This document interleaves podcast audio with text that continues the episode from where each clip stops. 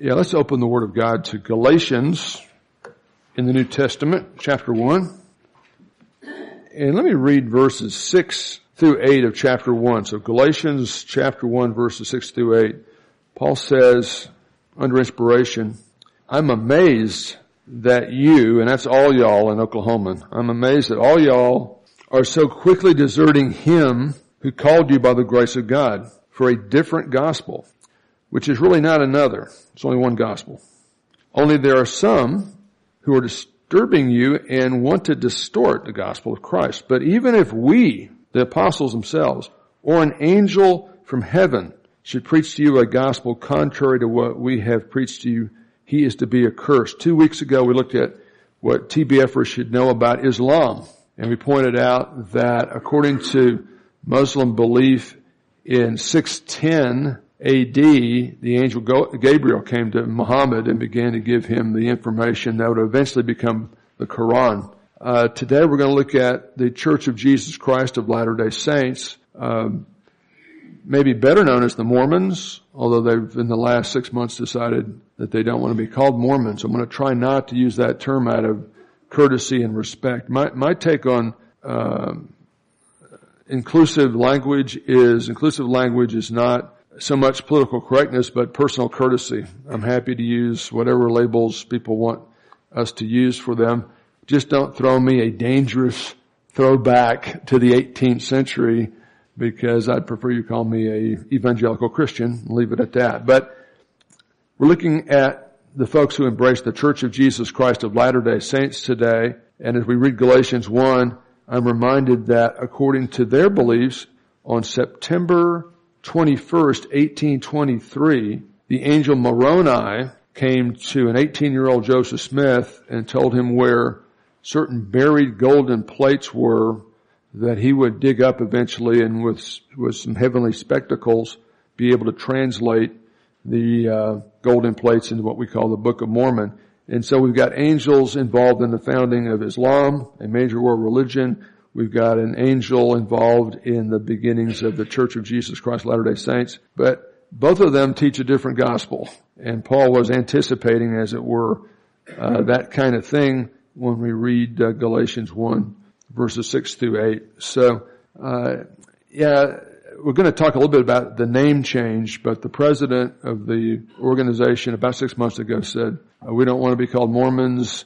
Don't call ourselves Mormons. Don't let people do that. And don't even call us Latter-day Saints, which is, uh, which I thought was a more generic label that they didn't object to. But, um, I like acronyms. You know, the acronym for the, uh, attributes of God that I like to use is, uh, two juniors live. And so when you look at the Church of Jesus Christ of Latter-day Saints, you got T, TCOJ Colds, which is just my way of summarizing it, but uh, I mean no disrespect.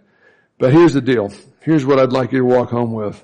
The Church of Jesus Christ of Latter-day Saints is a relatively recent, in historical terms, organization that claims to be the restoration of the true original form of New Testament Christianity, but which directly denies the clear major teaching of the New Testament. Now, that may sound familiar because I used that same general description last week for the Jehovah's Witnesses, and that, that description relatively recent, claims to be the original form, distorts everything we know about the original form.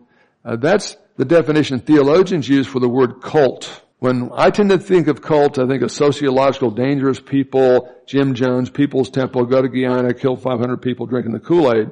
But when theologians use the word cult, the, the, the, the Christian cults, Jehovah's Witnesses, Mormons, or excuse me, the Church of Jesus Christ of Latter-day Saints, we're talking about relatively recent groups that claim the whole thing's been corrupt since the apostles died, but we're going to tell you what it really means. And they always add different scripture. They always add human authorities to tell you what it means. You don't read it, we'll tell you what it means. And they always distort the major doctrines in the New Testament. So pay no attention to the man behind the curtain, I would say, and pay no attention to the spectacular architecture that is part of Mormonism in their temples. And let's focus on the main things. And we'll look at the the Church of Jesus Christ of Latter-day Saints in this mini-series what believers, TBFers specifically, need to know about certain things. But first let's pray for teachability and for our active military, peace officers, and firefighters. And, you know, Doug Strange is a, a veteran. Homer, he was in the Navy. Homer Cox is a veteran. He's so good, both the Army and the Air Force had to have him. And, uh, Hal Bro is an, an Army veteran. Have any other veterans today? So we're honored to have you guys here as always. But, uh, um, tell you what, Lind, Lyndall, if you would, Smith, lead us in opening prayer tonight, or this morning. Amen. Thank you. Yeah, we are in the middle of this mini series, what TBFers need to know about various things, and we're going to look at the Church of Jesus Christ, the Church of Latter-day Saints. I apologize. I have my standard deal there, but notice, Lord willing, weather permitting, in April we'll start a new maxi series on the life of Joseph. We'll do exposition of scripture, which is my preferred method of teaching. Uh, we need to pray for the Ward family. They now officially have three teenagers under the same roof. So that's going to be interesting. But I expect great things from all three of those kids, and especially Jamie, man. Jamie's the, you think the boys are talented? You think they're good? She's the talented one. I mean, she puts them in the shade in a lot of ways, but uh, this is going to be disappointing for Henry because one of the main reasons he's here is for the abstract thought warmer upper. I'm not sure why I left that in there, but we've only got time for one today, so we're going to have to be uh, warmed up quickly, okay? Now, these are two guys in an office and they, they might be Mormons, although I don't think the Mormon would say what the punchline is, but Mormons are clean cut, they're moral, they're nice, they live very clean lifestyles. Uh, they don't do polygamy anymore. We'll tell you why uh, later today, just to keep you interested. But they'd be great neighbors. They'd be great people to work with. They just have a theology that redefines God, Jesus, sin, salvation, little things like that. But anyway, so these, these could be Mormons, I guess. But anyway, they're in an office and the guy sitting down is probably the big boss and the guy with the paper in his hands probably a vice president. So they're pretty, both people are highly rated in this organization, I take it. And the big guy says to the uh, vice president, we've got to draw the line on unethical behavior, but draw it in pencil. so you can erase it, right? So that's the problem. Now, as we look at the Church of Jesus Christ of Latter-day Saints, I'm really wanting you to be more clear in your conception of what the real deal is. Let's look at the Latter-day Saints through the lens of biblical teaching on the main thing and the very truth, the very core truth of Christianity that transcends colors, cultures, countries, denominations, generations is the gospel. Paul says in the theme verse of Romans, I'm not ashamed of the gospel. For it's the power of God. It's not the power of the Southern Baptist Church or Tanglewood Bible Fellowship Church or Billy Graham or James Mitchell or Brad McCoy. It's the power of God unto salvation. And by salvation, he means what uh, is not really described by Mormonism. They have two different kinds of salvation, and they're kind of shrunken down. He means the gospel is the power of God unto salvation for all believe. He means forgiveness of sins like all the ones Christ died for which is all of them. That kind of salvation. Like Him giving you a righteous standing legally that's good on your first day, on your worst day, and will be there forever. Having been justified by faith, we have peace with God. And He means go to heaven, and there's only one heaven we can go to.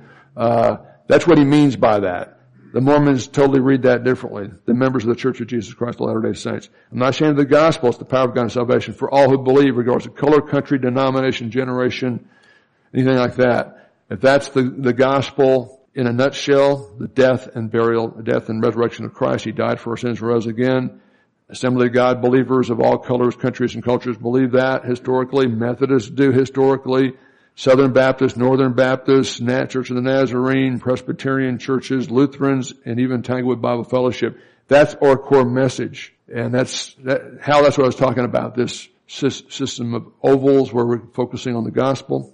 But here's the thing. In 1 Corinthians, we're told the gospel is the truth that Christ died for our sins on the cross. He didn't pay for our sins in Gethsemane. Said it for a reason. He died for all of our sins. How many of your sins were future, Dustin, when Jesus died in 33 AD? All of them. How many did he pay for? All of them. You've got to have all of it forgiven, not just have, go through a ceremony and have God wipe the slate clean and now you're on your own to maintain that. That's the system they're teaching. It's a caricature. It's a shrunken form. 2 Corinthians 11, Paul warns about false teachers who would proclaim another Jesus, another gospel. The gospel is the truth that because Christ died for our sins, we don't have to die in our sins. Is that any good? That's the whole thing, man.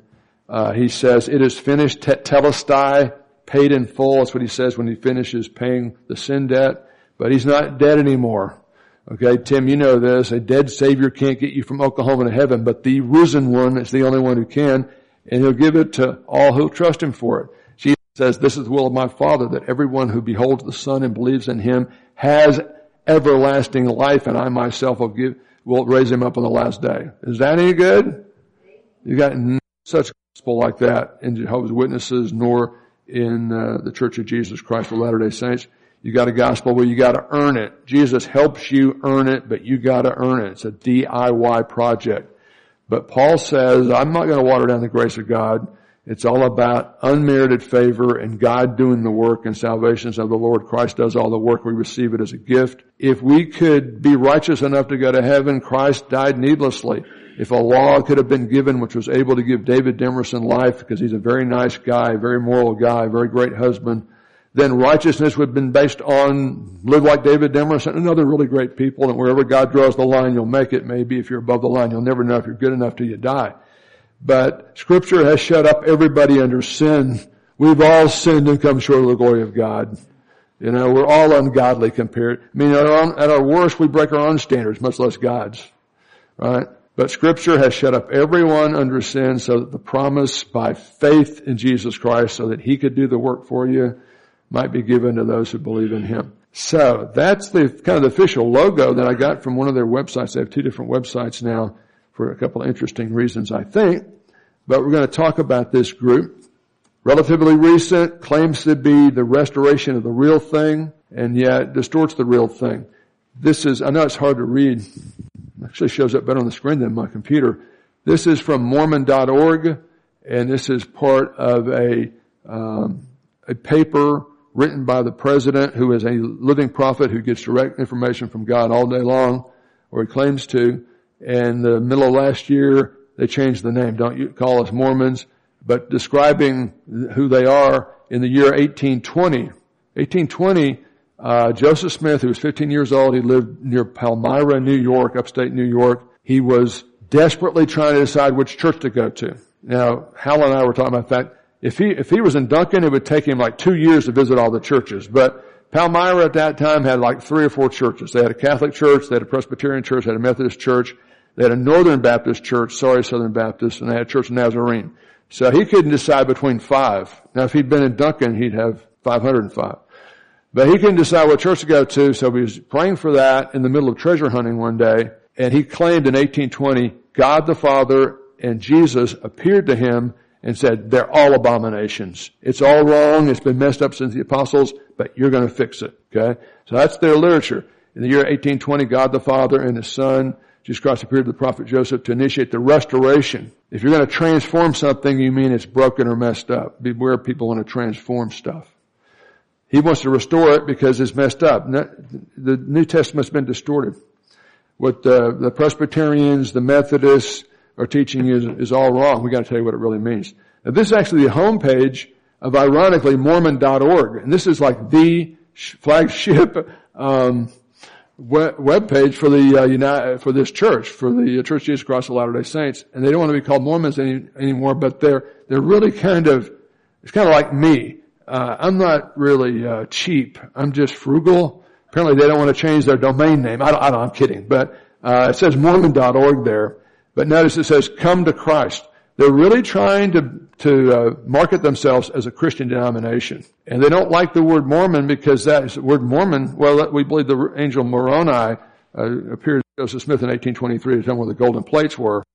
Uh, they don't want to, they don't want to get in that conversation. They want to say, hey, we, we believe in Jesus like you Baptists do, or like you TBFers do, or like you Presbyterians do. We just have more to tell you about him that you haven't read about. You haven't read the Book of Mormon like we have. So that lady looks very, very nice. I bet she's really a smart, sincere, wonderful person. But uh, come, come unto Christ. It's a different Christ. It's 2 Corinthians 11. Okay, Uh, scroll down on the homepage, you can get a Bible or a Book of Mormon. Notice they put the Book of Mormon first, which is, you know, under the First Amendment, it's their perfect right, but it kind of shows you where they're coming from. If you want to find a church, you'll look at that page. Um, Dallas Seminary has a similar page, and you go to dts.edu and uh, figure out where you find grads like me, and you're going to find a map actually slightly better than that one that will actually show you us in a little picture like that. But yeah, there's the church on uh, beach just west of the uh, bypass, and uh, I guess since I put in uh, initially I put in Duncan as, as telling us where maybe that's the city hall or something. I don't know. But that's their church there, and they've got a couple of other churches. So you've seen them. Uh, sometimes they knock on the doors. They usually will be two young men, but three Wednesdays ago we had two young women who are doing their two years service with their name tag. Sister Keller and Sister Johnson. And Clay had told me they were going to come, so I talked to them before prayer meeting, and then be nice at the end of prayer meeting. I said, uh, and I didn't want to call them sister because they're not really my sisters. I'm not really related to them. So, but it says Sister Johnson, Sister Keller. So I was trying to be nice, but I said, hey everybody, before you all leave at the end of service, uh, say hello to our visitors, Ms. You have to say Ms. now. Ms. Keller, Miss Johnson, and one of them said, no, I'm Sister Johnson. Just for the record. Okay? Which is fine. That's not the problem. If that was the problem, we wouldn't have a problem. Uh, by the way, I forgot I did that. See, what does that say? What's their web address? Uh, okay. But here's what they're saying about it now. They've got a perfect right to do this. This isn't about labels, but just to explain where we are. Uh, they're telling you on their official website, the, uh, website the, the name Mormon Church is a nickname others gave to church members because we use the Book of Mormon. Exactly, which is one reason I like it. but the official name is Church of Jesus Christ of Latter-day Saints. We use the full name of the church whenever possible as a reminder that Christ is central to it. And that's gonna fake your average American out. It's gonna unfortunately fake a lot of untaught Christians that are really believers. Uh, LDS, Latter-day Saints, you may have guessed this one. Actually, I had not guessed it, so I'm glad they explained it. LDS is abbreviation for Latter-day Saint, referring to a member of the Church of Jesus Christ of Latter-day Saints. LDS Church is another nickname we avoid as of six months ago, which is fine. You know, whatever. Now, this is actually from a several page document the president that decided to change the name gave to describe how they should proceed. Uh, revised style guide. They'll have a revised style guide about what they want you to call them. Uh, in the first reference to when, when you knock on doors and people want to know where you're from, in the first reference, the full name of the church is preferred. So if they, if, you know, they're knocking on doors and average person says, you know, what group do you represent? What they're supposed to say is the Church of Jesus Christ Latter-day Saints. When a shortened bracket second reference, because that's a mouthful, uh, is needed, you want to use the terms the church. Oh, I don't like that uh, because the church is all colors, countries, cultures, united by faith in Jesus Christ as Savior, not just another prophet who helps us become a better person. Or the Church of Jesus Christ or encouraged. The restored Church of Jesus Christ is also accurate and, and actually encouraged too. So they may use those labels. If someone should ask, are you a Mormon? You could reply, don't, just don't deal with it. You can move to the next level of abstraction. If you're asking if I'm a member of the Church of Jesus Christ Latter-day Saints, yes I am. That's their answer. So it'd be fun next time they knock on your doors. You might say, are you a Mormon? And see what they say. If they don't, you may have a copy to say, well, your president says you're supposed to say that. So we can help with the on, ongoing training. Uh, and this isn't about the name. I just thought it was interesting. If someone asks, are you a Latter-day Saint? There's a footnote there I didn't get. You might respond, yes, I am. I believe in Jesus Christ and a member of His restored church. Okay? Very good. That's interesting. This name change is controversial among Mormons because I was really looking for this but at a website called wheatandtares.org, which is run by a happy Mormon. He explains he's happy. He's not mad at the church. He just doesn't like the name change. And he's got 10 reasons they shouldn't have changed the name or the way they're going to be referred to. Uh, terrible mistake, confuse activity with achievement. Uh, bustling around making meaningless changes about our name all over our church makes it look like we're busy carrying out the revelation of a modern prophet, but it's totally absent of any substantive achievement or productivity. So that's his opinion. He's a happy Mormon, doesn't like the name change. Let's go to some statistics, some more important stuff, then we'll talk about how they line up with us. According to their statistics, there's about 16 million members in the world, which sounds like a large number, but there's 7.5 billion, so that's just about 0.22%. So that's not a huge number, but it's a large raw number. Uh, a lot of different countries. This is Pew Institute's uh, numbers we saw last week. Uh, according to them in 2015, 70% of Americans were Christians, self-proclaimed, and uh, what is it, 1.6, according to Pew, claimed to be Mormon. So that's that's about five and a half million, give or take. So they're the evangelical Protestants, and there's the Mormons. And in Oklahoma, I know you want to, of course, and this is Oklahoma. This is our state we know and love so well. We do better than the United States. According to Pew, and it's not up to them, it's really kind of up to God, but there's 70 point, he knows the exact number. I mean, he knows the exact number. Okay, this is an estimate. 70.6 Americans self-identify as Christians. In Oklahoma, almost 80% of us, almost half of us are evangelical, and Mormons are about 1%, and we're roughly 4 million, so that's 40,000 people. Right? Now, is a nice review survey of some of their beliefs and practices. I covered it because I, if we had more time, we'd do a guessing game and have prizes. But that's that's men's fellowship. We'll have guessing game and have a, a prize on that. Uh, according to Pew, 77% of Mormons attend church at least once a week. Nothing wrong with that, as long as they're going to the right church, right? Uh, 79% donate 10%. They're required to, to strictly tithe before taxes. Now, I'm meddling now, aren't I? You know, preaching is when I'm talking about somebody else's problems. Meddling is when I'm talking about your problems, Tim. Okay? That's the difference. Right? 83% pray daily. What's happening to the other 17%? Where, that's, can't get that. Uh, 91% believe the Book of Mormon was written by ancient prophets, and Joseph Smith was told where they, they were in 1823 by Moroni. 94% believe the president of the LDS church is a prophet. I mean, he's receiving direct divine revelation from God himself. So, uh, and I guess the Lord decided six months ago, go back, change the name, whatever. And then, um, and this is the important one. Uh, 94% of Mormons, I can't believe 100% didn't say they did, believe God the Father and Jesus Christ are separate physical beings. God the Father looks like an old man with a beard in a white outfit, according to Mormonism. Jesus says God is spirit, and they that worship him must worship him in spirit and truth, but they believe that Joseph, that the God of Mormonism is a glorified human being. Um, yeah. Notice that when you look at that number, and I, I appreciate the fact they go to church apparently regularly. Here's the stats according to Pew for different groups in the United States. And, uh, you know, the cults beat us, but at least evangelicals, and we're not even half, but at least we're the uh, highest ranking group that may actually be born again, at least some of them, right? So, but the Mormons are right there, even according to Pew. Although, when you ask Mormons, they say, what, 77% of them, and when you ask Pew, uh, they say 67%. So the numbers will vary a little bit, but that's going on there. Okay. Here's one more chart and then we'll kind of get into the gist of it. I covered those up because I thought some of these things were, were, were surprising.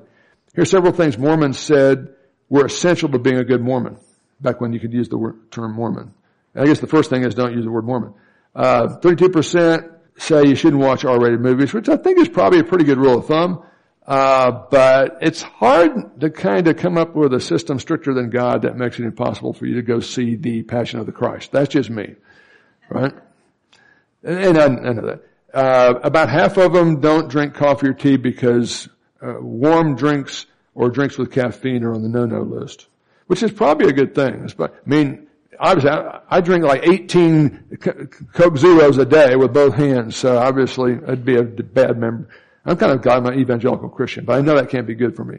Uh, I mean, if I keep doing that, my hair may fall out, so I'm gonna have to watch out. 51% uh, believe regular family home meetings. According to the church, they're supposed to have a concerted time where they unplug the TV, get away from their phones, and spend several hours with a meal and actually talk to each other. Now, I think that's such a good idea.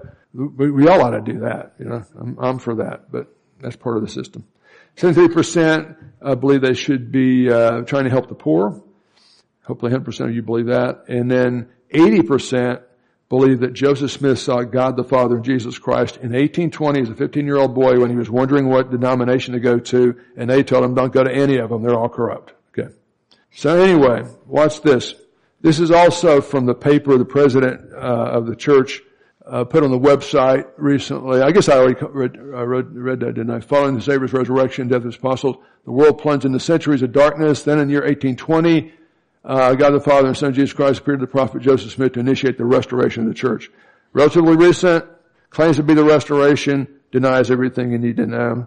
And I didn't mean to repeat that, but I, I do like that. I think that's a good, good thing. So here's the thing, uh, for the rest of the time, let's compare the super seven absolute irreducible minimum truth claims of Christianity, biblical Christianity, with what the Church of Jesus Christ of Latter-day Saints say about these things. These seven things are these. Who God is generally.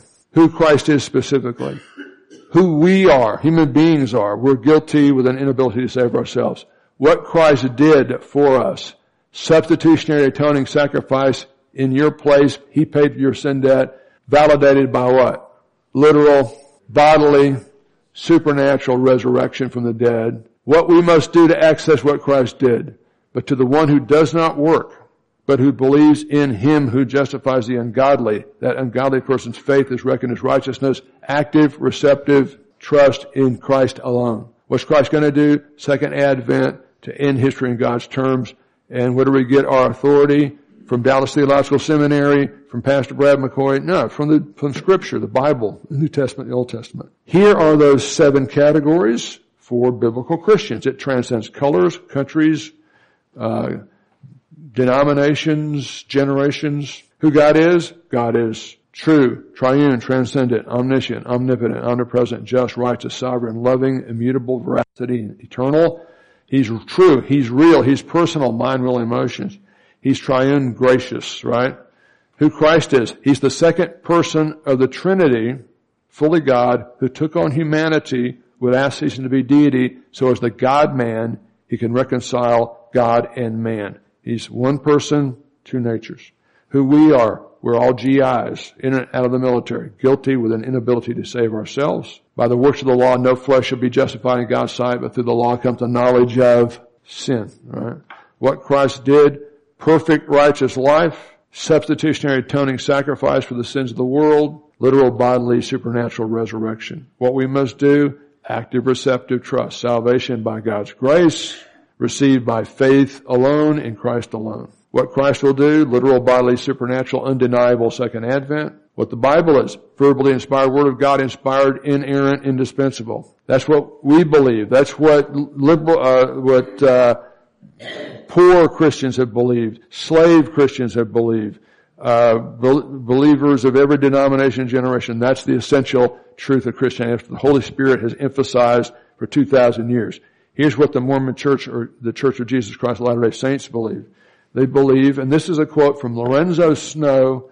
He was a colleague of Brigham Young and Joseph Smith. He became president late after their death. He wasn't immediately the next president, but after that. And he said famously, as man, as Dustin is now, God, the God of the Bible, Elohim, once was. He was a human being on a, like creature on a different planet, but he's such a good person because of the laws of spirituality as I understand them, he became a glorified person who's a God now. As man now is, as Dustin now is, God once was, as God now is, Dustin may become if you're really, really, really a good Mormon. That's what they believe, okay?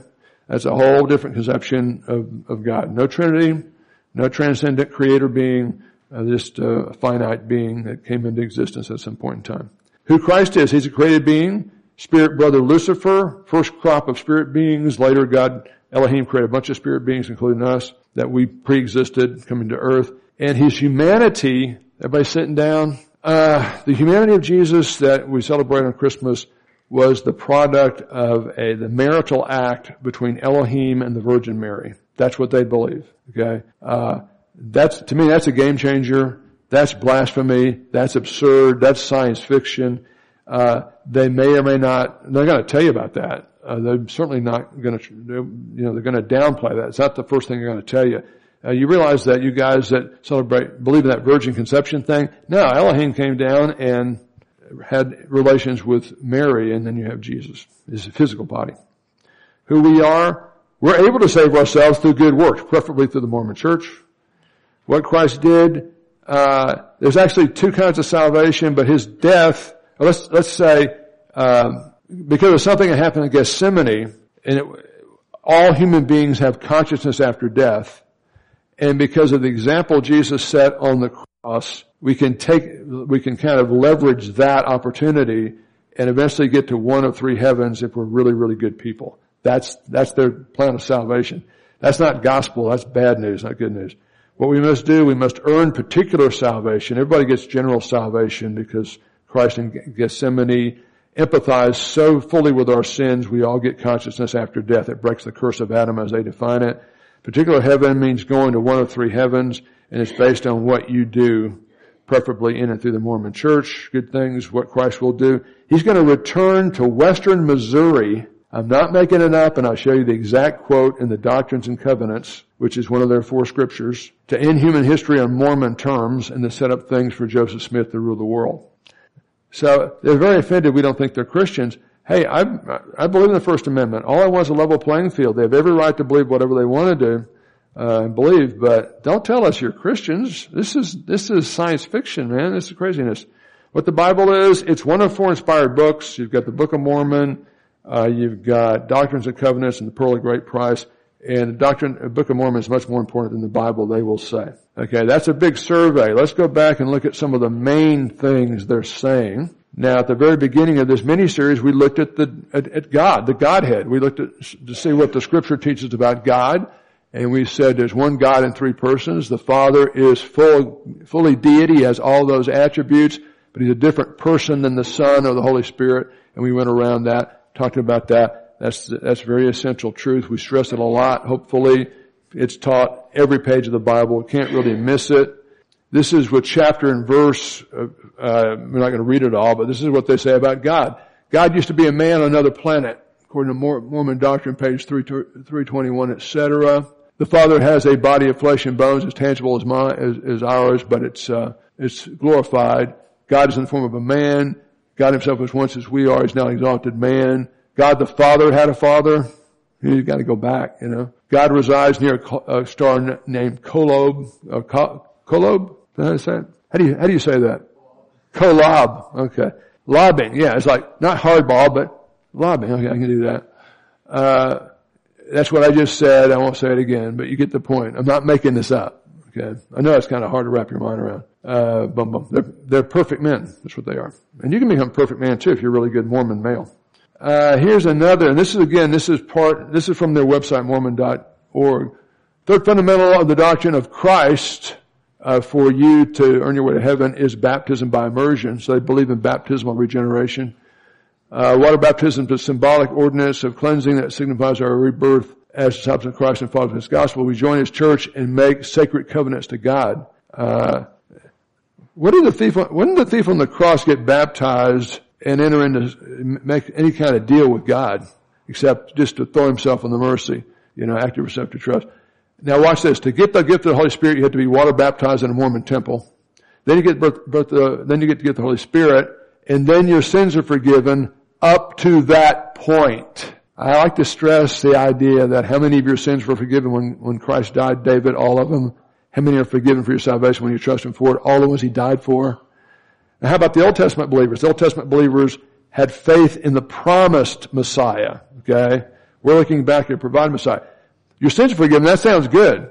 Christians hear that. They read New Testament theology into that and say, hey, you're justified by faith now. No. You just got, rather than a, uh, rather than a slate with all these hash marks of your sins, God just gets an eraser and erases the sins. But He's going to still be slashing down all your mistakes. And so now you've got to have more good deeds than bad deeds and go to certain temple rituals to kind of get some of that sin uh, debt reduced. And if you have more than, you know, good stuff than bad stuff, you get to go to one of the three heavens. So that should sound really strange to you because we teach a clear gospel here. But all this stuff just wipes the slate clean. At that point, you're on your own. You've got to maintain your own positive status by your own good works and rituals and good stuff like that. Now, this is interesting, but it is true. The Mormons teach two different kinds of salvation. So when you, when you quote a verse like Ephesians 2, 8, 9 that says, uh, salvation is a gift.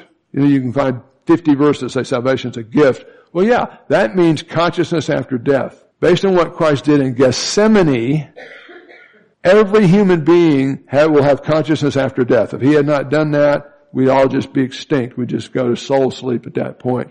Uh, that's the general kind of salvation. All the free gospel offers in the Bible, Wendy, will be explained by them. Oh, that, yeah, that's that's what Jesus did in Gethsemane. Yeah, that's automatic.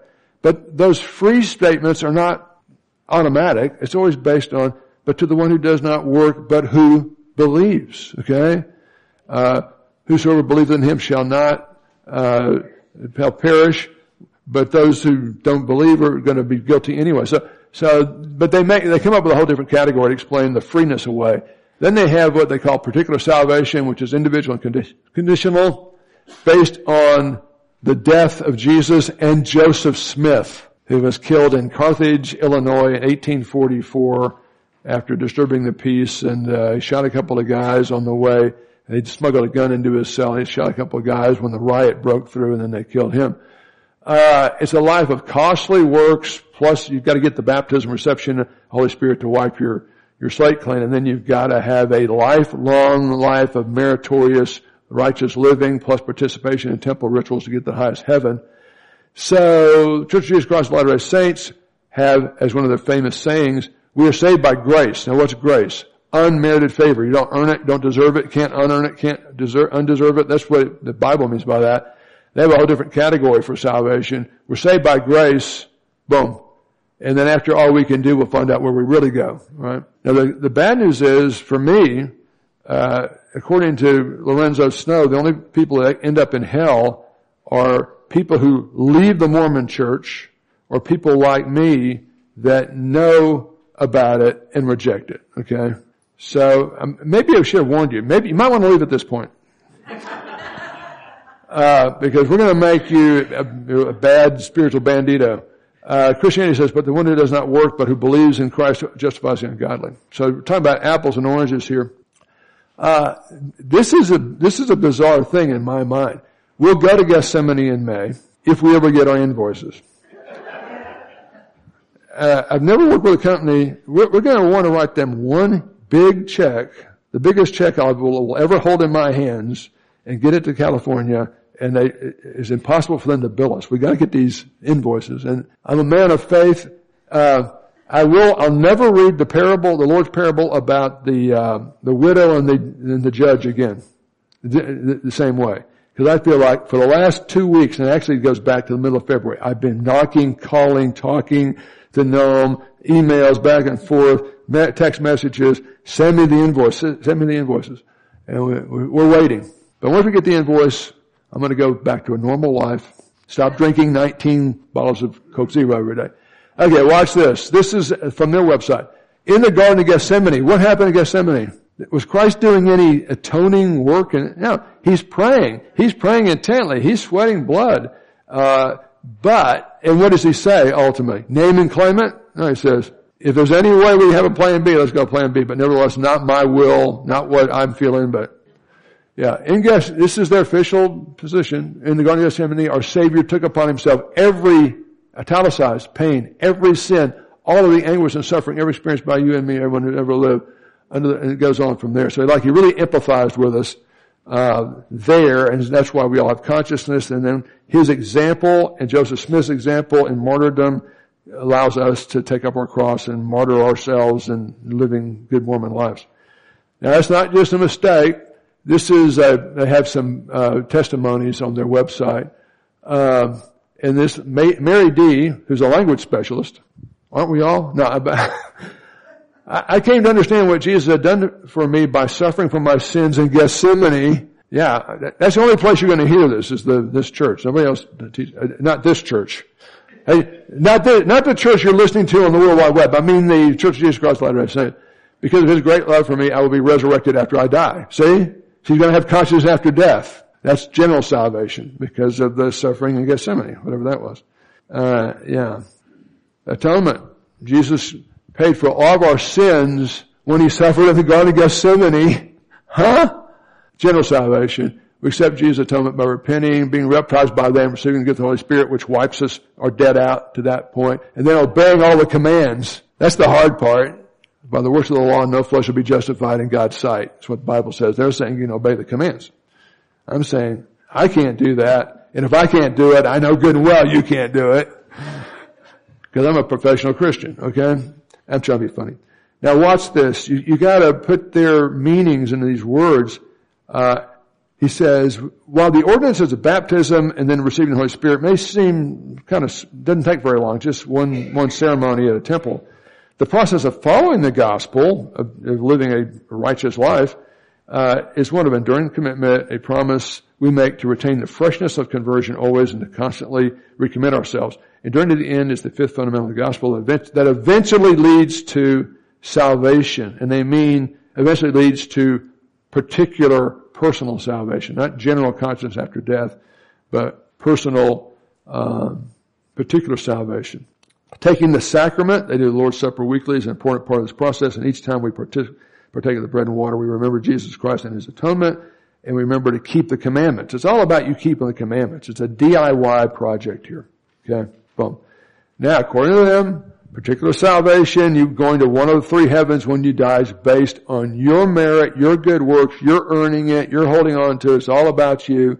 They can never say they have been saved in that sense. They can never say they have been saved beyond mere consciousness after death.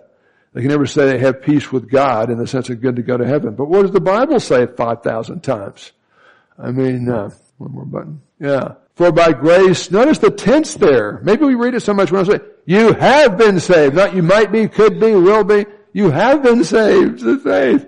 Having been justified by faith, we have what? That's a standing. That's, that's your position. Uh, it's called positional truth in theology, right? Uh, they're offering you a chance to maybe earn it, and they've got three different levels of heaven. We're all pre-existent mortal, uh, mortal spirits, uh, because of the death of Christ or Gethsemane. We're going to have consciousness forever now. But yeah, and Elohim and his spiritual wives ha- have uh, a lot of activities that produce spirit children. And he's got, just got a body. That's what he does all day long. Uh, eventually we come to earth, uh, at death, and we have consciousness after death because of the sufferings of Christ in Gethsemane uh, the body goes to the grave. Almost everybody goes to paradise except people like me and people who've left the Mormon church. We all go there. Okay? In connection with the second coming of Christ to set up things for Joseph Smith, uh, those of us here will end up out of darkness.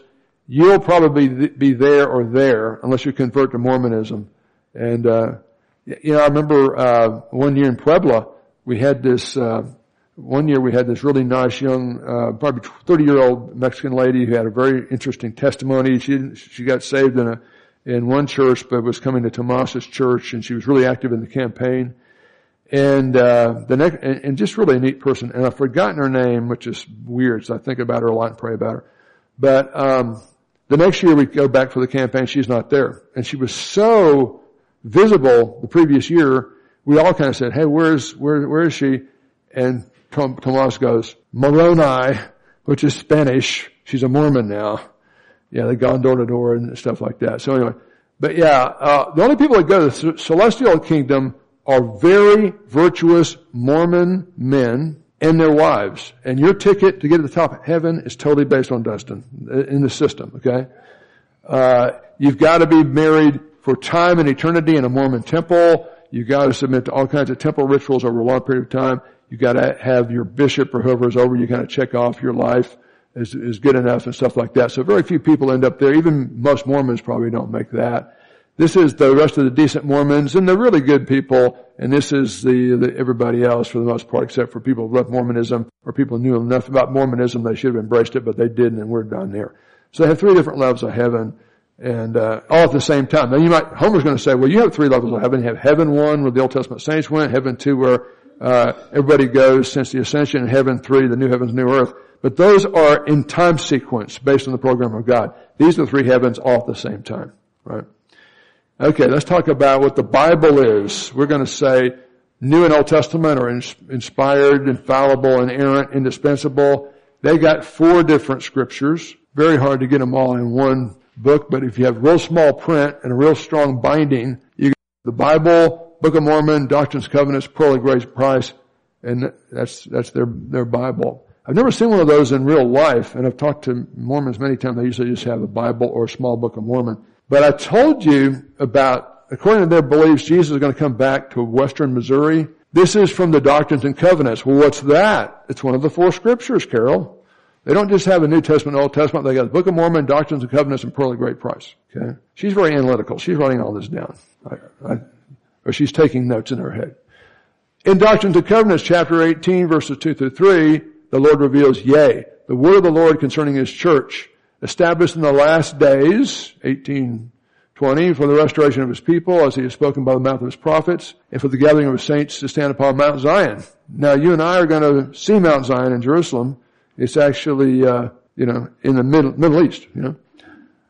Uh, which shall be the city of the New Jerusalem, which city shall be built beginning by, at the temple lot, which is appointed by the finger of the Lord in the western boundaries of the state of Missouri. huh? In a region known as Jackson County. So, I mean, that kind of blew my, blew my mind, but, um, what can I say? It's, you know, go to Independence and make a left. That, and that's how you get there. You know, so yeah, uh, as far as the Bible, uh, we believe the Bible, as far as it's translated correctly, I do too. But this is a statement from the Book of Mormon, First Nephi.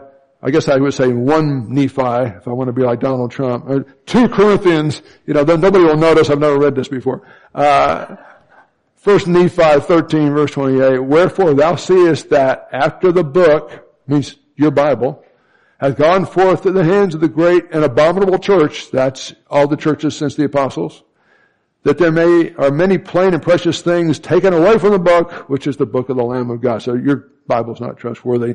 And the Book of Mormon is much better anyway because it tells you all the stuff about Jesus and how he, how he preached to the lost tribes of Israel who were Native American Indians because the lost tribes of Israel got in a boat and came across the ocean and in 500 BC, they began what you thought the Native Americans came maybe across the land bridge there near Alaska. Now, they were, they came from Israel. So it goes on from there. Okay, let's, let's finish this way. Take this to heart. Here's the happy ending you've been waiting for, right? Everybody's happy when they're ending.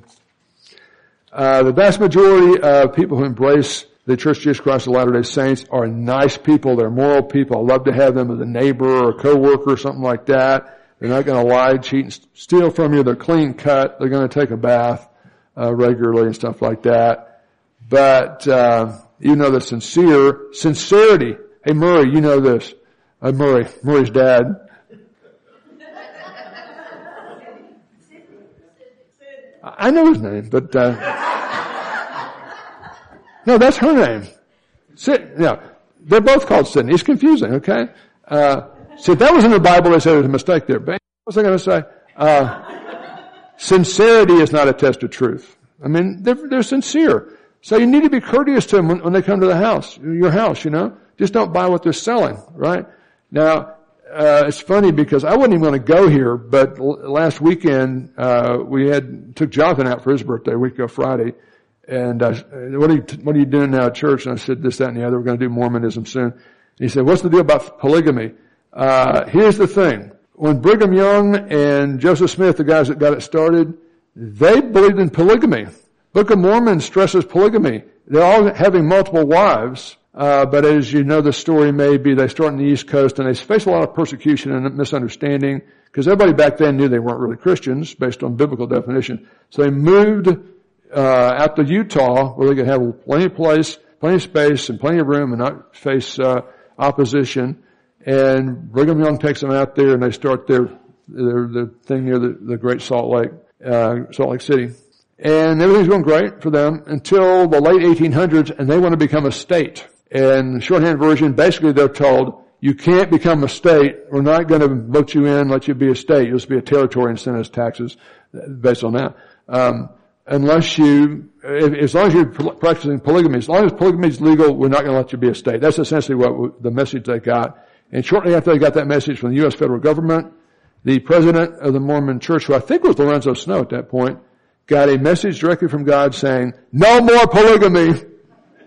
They, the, the main church, no, you read about uh, Warren Jeffs and these uh, Mormon cults. These are spin-offs that spun off since 1890 over that issue and some other things, and they're small, uh, you know, inbred little groups, and they're doing all kinds of terrible things to the women. Uh, that's not your standard LDS, Salt Lake City, Church of Jesus Christ Latter-day Saints. position. They have not practiced polygamy since 1890. I wanted to emphasize this just to help you be a better Bible student. Okay, it's one thing for the Mormons to have it, and then because for political expediency, we won't have it anymore, so we become a state and so on. But what do you do with that? I mean, some of the greatest heroes of the faith had multiple wives. Okay? Abraham, Jesus says a lot of nice things about Abraham. Abraham is definitely going to be in heaven, but he had multiple wives, did some weird things. David's going to be in heaven. Uh, I mean, new heaven and earth. He had lots of wives. Solomon, I mean, you can think a lot of those guys that were clearly being used by God, yet they had multiple wives. What do we do with that? Here's the thing, big principle. When you when you write reading about the stories of people's lives in Scripture, let's call that narrative Scripture. Okay, you're going to see all kinds of good, bad, ugly, important, unimportant things. Uh, historical literature like that describes what these people did, the good, bad, and the ugly, it doesn't prescribe that everything they did is a good thing to do. Okay? Uh, Abraham lied about his wife twice, thinking if he didn't, when the guy who was stronger than him was wanting to have some fun with his wife Sarah, that they'd probably kill him first, so he disavowed being married, so to protect himself. And both of the bad guys in those cases refused to do the, the, the dirty deed anyway, which is a good thing.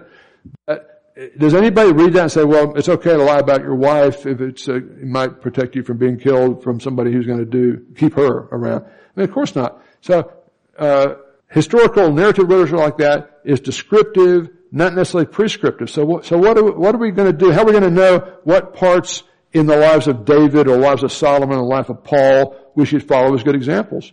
Use straight, just preceptive statements in the Bible, okay? Now, where would, where's the first major step, uh, what's the, where's the first major place in the Bible you find any kind of statement, a statutory statement about marriage? Genesis, first book. Two, second chapter of 50. For this reason a man shall leave his father and mother, shall enter into a covenant with his wife, and the two shall become one flesh. It wasn't Adam, Eve, Linda, Joyce, and Bambi the aerobics instructor. It was Adam and Eve. And it wasn't Adam and Steve either, by the way. Okay? So that, the straight moral teaching of scripture has always been one man, one woman, one lifetime. That's the goal. In every case where you know anything about the polygamists in the Old Testament, they have all kinds of problems unnecessary caused by the polygamy. And then in the New Testament, you specifically have commandments you can't miss. One woman, man, one woman, one, one man, one woman, man kind of thing. So that's, that's the deal on that. So the fact that David uh, had a lot of wives doesn't mean that's a, an example we're supposed to follow. It means an example we're supposed to avoid, right? Kind of thing.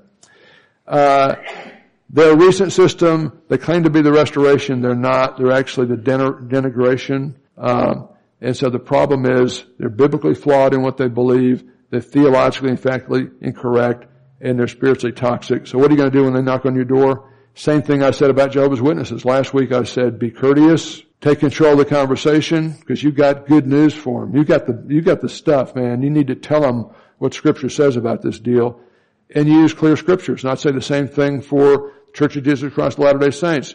Be courteous when the two guys probably, you may see the two gals sometime, come to your house. Take control of the conversation. And where are you going to go? I'm going to John 3.16 every time.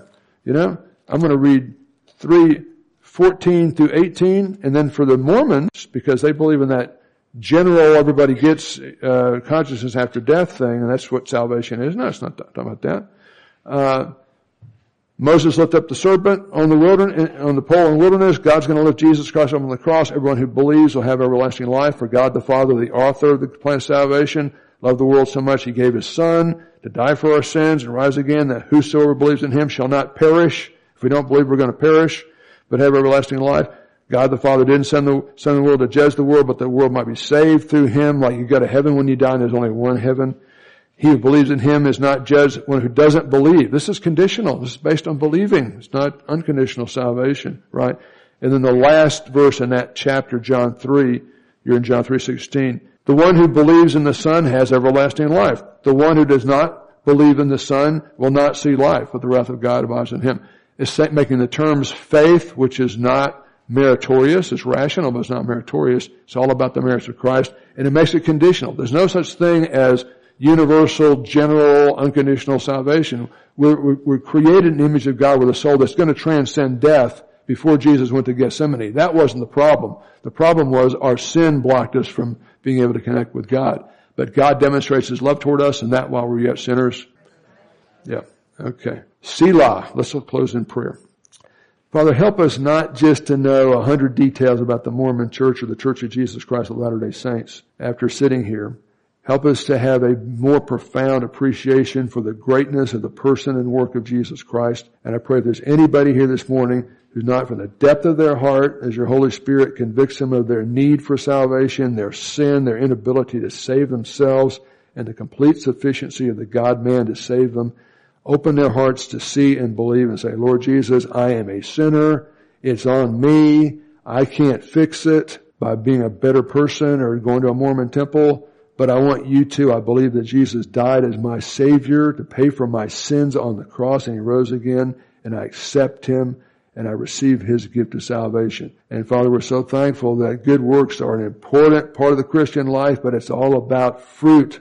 It's not the root. It's an effect. It's not the cause and help us to always keep that very clear in our minds, especially as we uh, live our lives as Christians generally and as we interact with people like Mormons who may come right to our house and rather than have to go in the woods to find them, they're going to come to our house and knock on our door and want to set up a Bible study.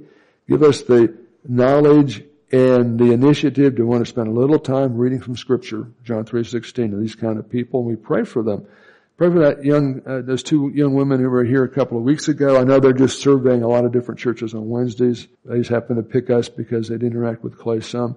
But we pray that maybe some of the stuff they heard that night uh, might uh, produce some fruit and cause them to look deeper in the real scriptures and not their uh, their counterfeit there. And so we do pray, Lord, we'd be better equipped to think about and interact with with this force, and it is an important force and a growing force in, in uh, America and the world. We pray in Christ's name. Amen.